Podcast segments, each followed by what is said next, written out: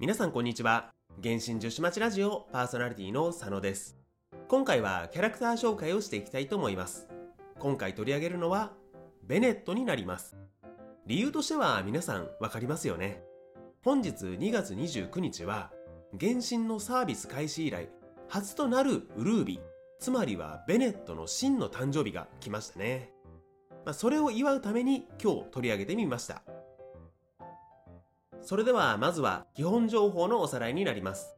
クラスは星4の炎元素、武器種は片手剣、所属は冒険者協会、命の星座はキロ座、誕生日は2月29日、モンドの少年冒険者、その優しさにそぐわない不運の持ち主。と紹介されています。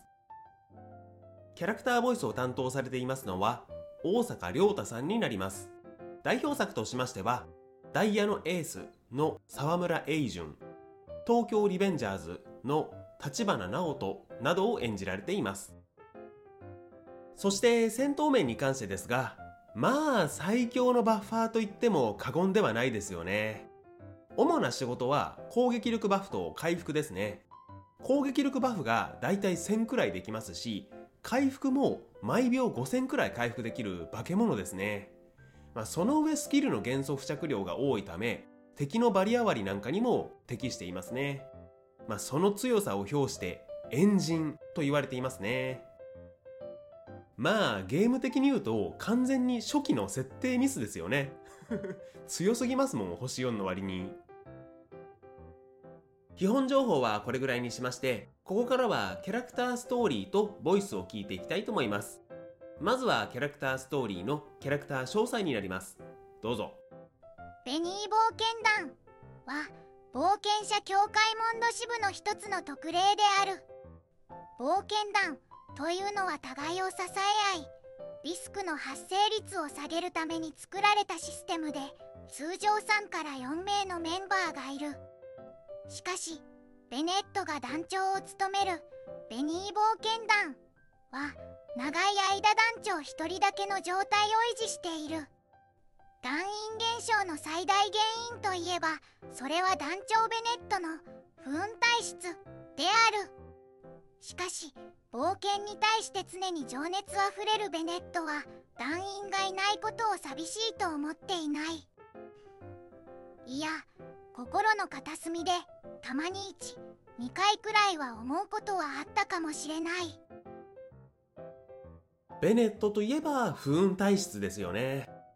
現実世界では全くそんなことないんですけども、4年に1回しかないウルービが誕生日に設定されているっていうのも、まあ、4年に1回しか誕生日を祝ってもらえないっていう不運なんでしょうね。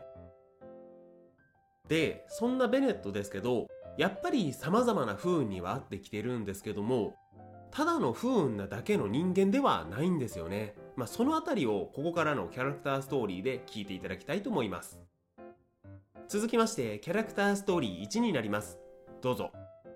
冒険者ジャックはかつてのベニー冒険団の最初の被害者であるあの日宝物まであと数歩という距離で彼らは100年に一度発生するかどうかの岩元素乱流に巻き込まれ一行と宝箱は深い溝で隔たれた近いのに遠い恋みたいだジャックはそのアクシデントでかすり傷しか受けてなかったがこのことはまるで失恋のように彼の冒険人生に大きな打撃を与えた。団員ノイスは秘境探索中。よいしょ。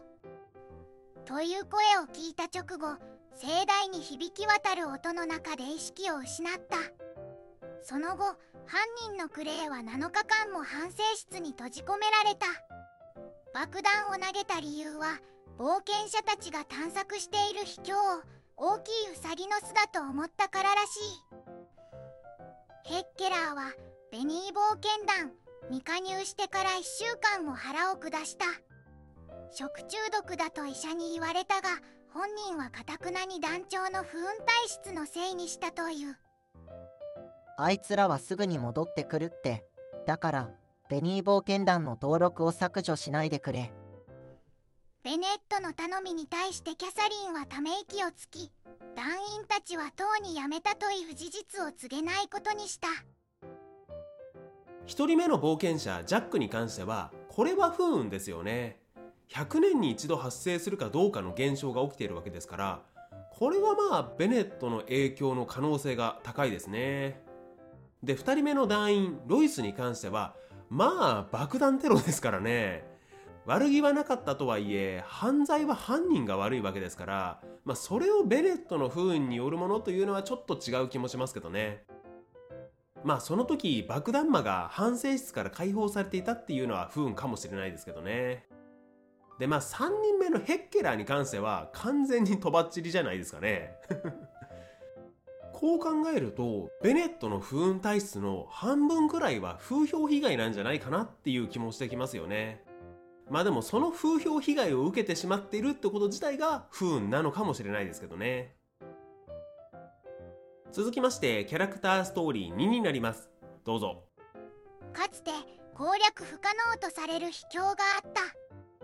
ある年寄りの冒険者がこの秘境へ足を踏み入れた。劣化に皮膚を焼かれ雷鳴に鼓膜を刺され強風に魂が引き裂かれそうだった。この地獄のような旅の終点で彼を待っていたのはなんと赤子だった。自分こそがこの絶叫に足を踏み入れた最初の生き物だと冒険者は思っていた。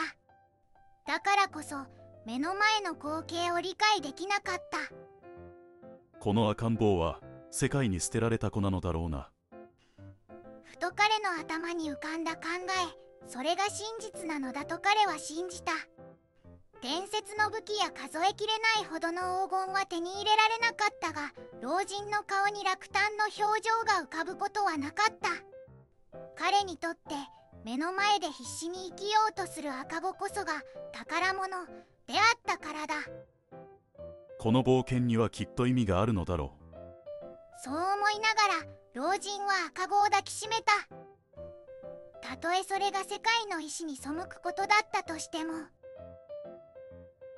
これに関してはこの部分だけ過去に取り上げたことを何度かあるんですけどもベネットがただものではないことが語られていますね、まあ、戦闘面の優秀さから旅人たちの間ではエンジンなんて言われていますけども、まあ、本当に、まあ、直接のエンジンじゃないにしても子供だったり眷属だったりする可能性は十分あるんですよね。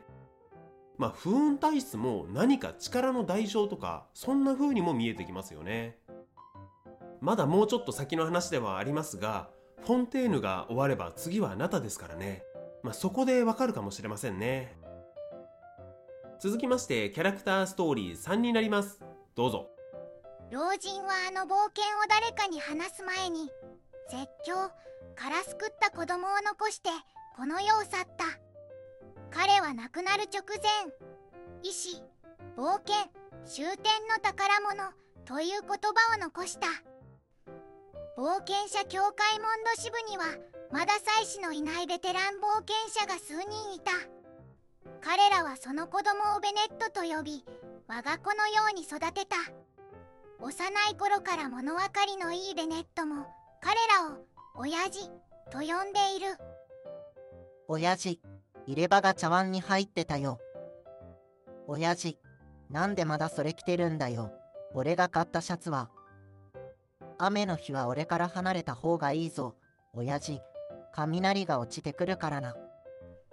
今となってはベネットは冒険以外の時間をすべて親父たちの世話に使っている。あいつらいい宝を拾ったなははモンド支部長のサイリュスは笑いながらベネットの背中を叩いた。自分は不運だけど少なくとも愛する人たちに幸運をもたらすために頑張ろう。ベネットはそう思っている。不運の冒険者ベネットは今日も幸運を象徴する宝物を探しているベネットは優しい男なんですよね。冒険以外の時間を全て費やしているということでかなり大変だと思いますけど頑張っているんですね。まあ、それでもモンド支部長のサイリスがそれをちゃんと認めてくれているっていうのは大きいですよね。まあきっとこういう優しい人にはいざとなった時に誰かがフォローしてくれるんでしょうね。サイリウスがその一人ですけどもベネットにはそんな存在が大勢いそうですよね。続きましてキャラクターストーリー4になります。どうぞ。フィッシュルの眷属。カラスのオズはベネットのことを世界で一番頑強な少年。と呼ぶ。ベネットの体にある傷跡を見れば彼が今までどれほどの不運を経験してきたかわかる。怪物の襲撃。遺跡の崩壊。崖からの転落。どんな状況に遭遇しても不運経験。が十分にあるベネットはいつもすぐ対応策を思いつく。大聖堂の祈祷牧師バーバラも脱臼の応急処置に慣れているベネットには驚いたものだ。不運がもたらしたもう一つの贈り物は病的な戦闘方法だった。あの子の動き痛みを感じていないのか？ベネットの戦い方を見た騎士団の大団長ファルカはそう思った痛みを感じないわけではないが体はとうに痛みに慣れて日常の一部となっている。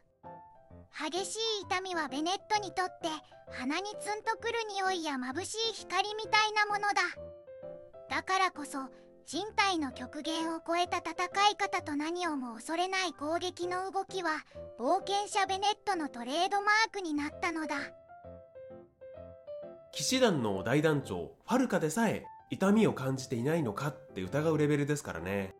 ここまで来るとやはり普通の人人間には思えなくなってきますよね。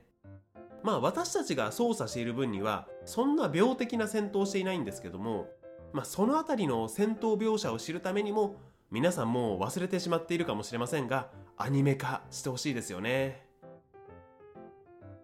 続きましてキャラクターストーリー5になります。どうぞ。死ぬって一体何なんだろう。いつも死の瀬戸際にいるベネットは考えずにはいられなかった。自分を拾った冒険者の親父が死んだ後でもその冒険伝説が語り継がれていることをベネットは知っている。妻子のいない冒険者の葬式には涙がなく旧友たちの乾杯する音だけが響くことをベネットは知っている。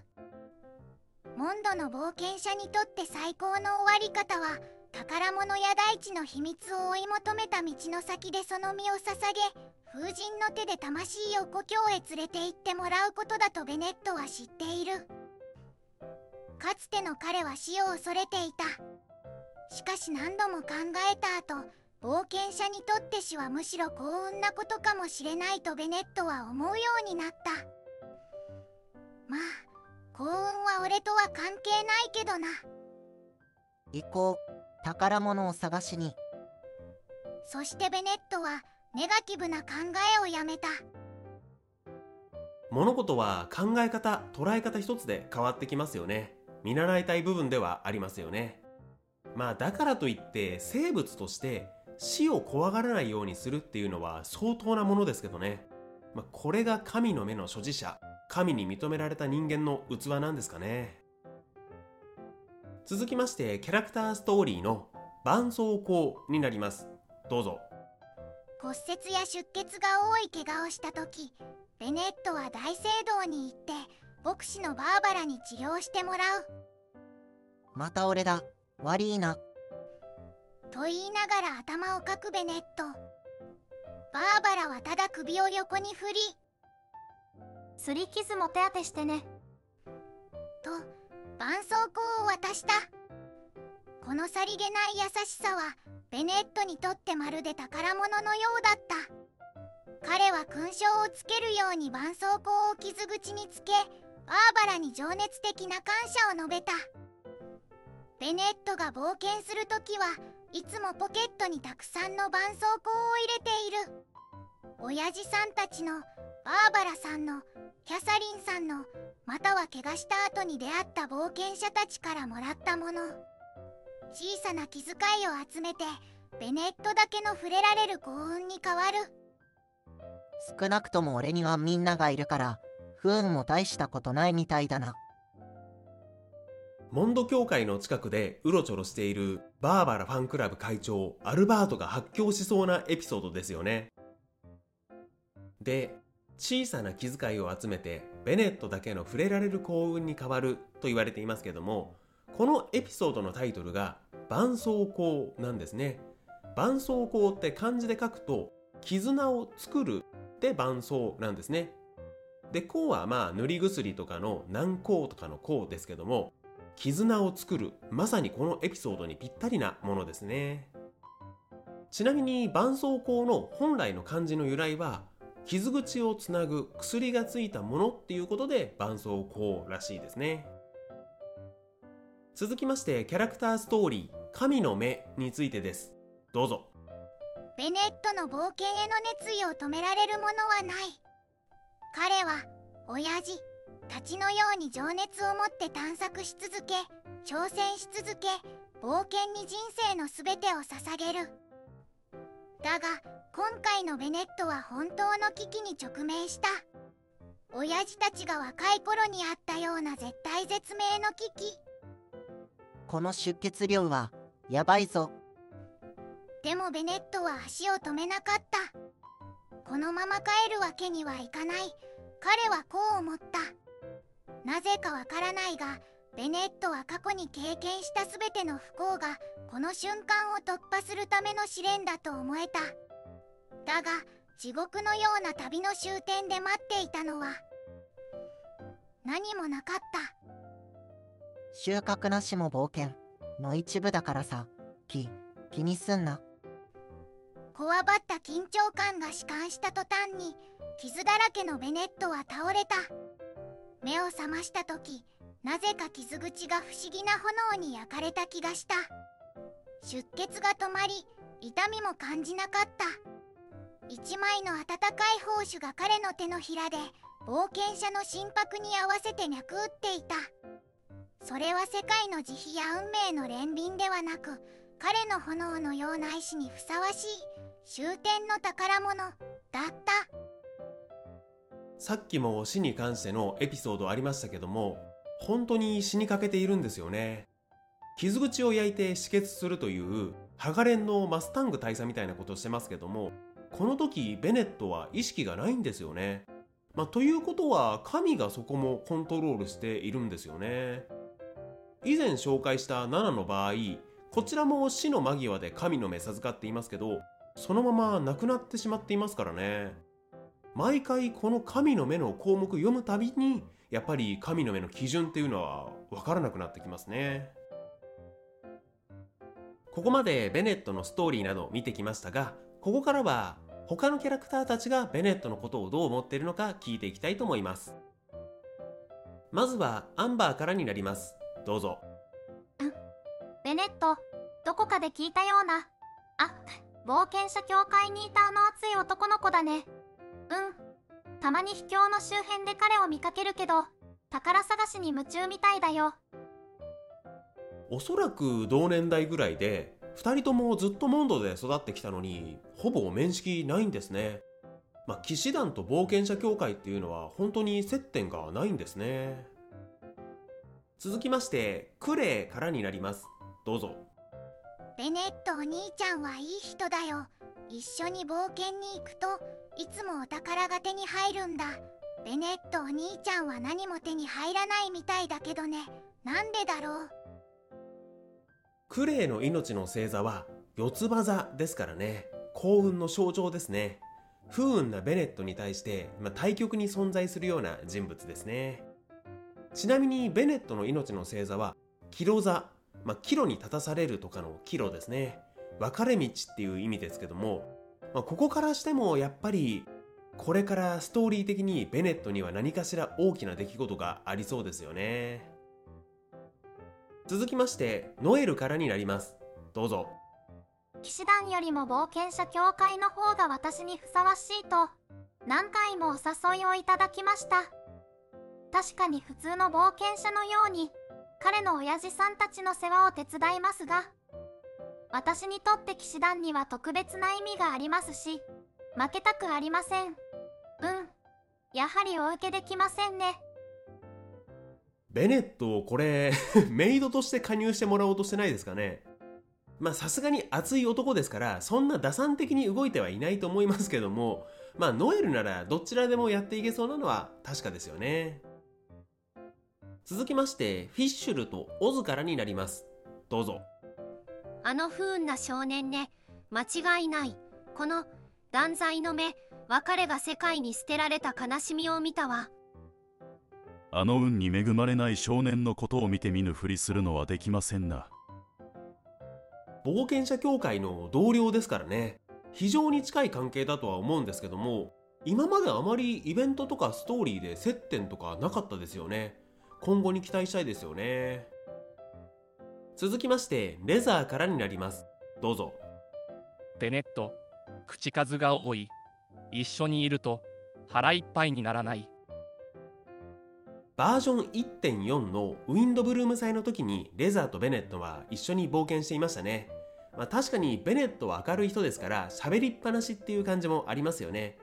まあ聞き手、話し手っていう役割分担はありますけども明るい感じで言うとガミンなんかとベネットは気が合うかもしれませんね。続きまして最後、バーバラからになります。どうぞ。ベネットはよく怪我だらけで教会に来るの。本人は全く気にしてないし、いつも笑ってるけど、うん。やっぱり、もっと自分を大事にしてほしいな。バーバラ、こんなこと言っちゃダメですよね。そりゃストーカーに近いようなファンクラブもできてしまいますもんね。まあ、バーバラもベネットも悪くないんですけども、ベネットは夜道に気をつけた方が良さそうですね。これらがベネットが他のキャラから持たれている印象ですね。まあやっぱり不運で目が離せないっていう感じはありますけども、意外とプレイヤブルキャラたちとの交友関係は狭いのかなっていう印象ですね。明るいキャラですけど、冒険者協会の人間だと、騎士団とはやっぱりつながりが少ないんで仕方ないんかもしれませんね。はい、ベネットのことをいろいろ見てきましたけども、不運ですけど、それに負けない心の強さを持っており、常に明るく振る舞う友達としていてほしいような欲しくないようなそんなキャラでしたね。まあ最初に言った通り出生の秘密など今後ストーリー的にもしかしたら化ける可能性があるキャラですから、まあ、今後も目が離せないですね。今回はこれで以上になります。概要欄に Google フォームのリンク貼ってありますので、ご意見、ご質問、ご感想ありましたら、そちらからお便りお待ちしております。また、Spotify 限定ですが、コメント欄でもお待ちしております。そして LINE オープンチャット、Discord へのリンクも概要欄に貼ってありますので、ぜひご参加お待ちしております。それでは、お疲れ様でした。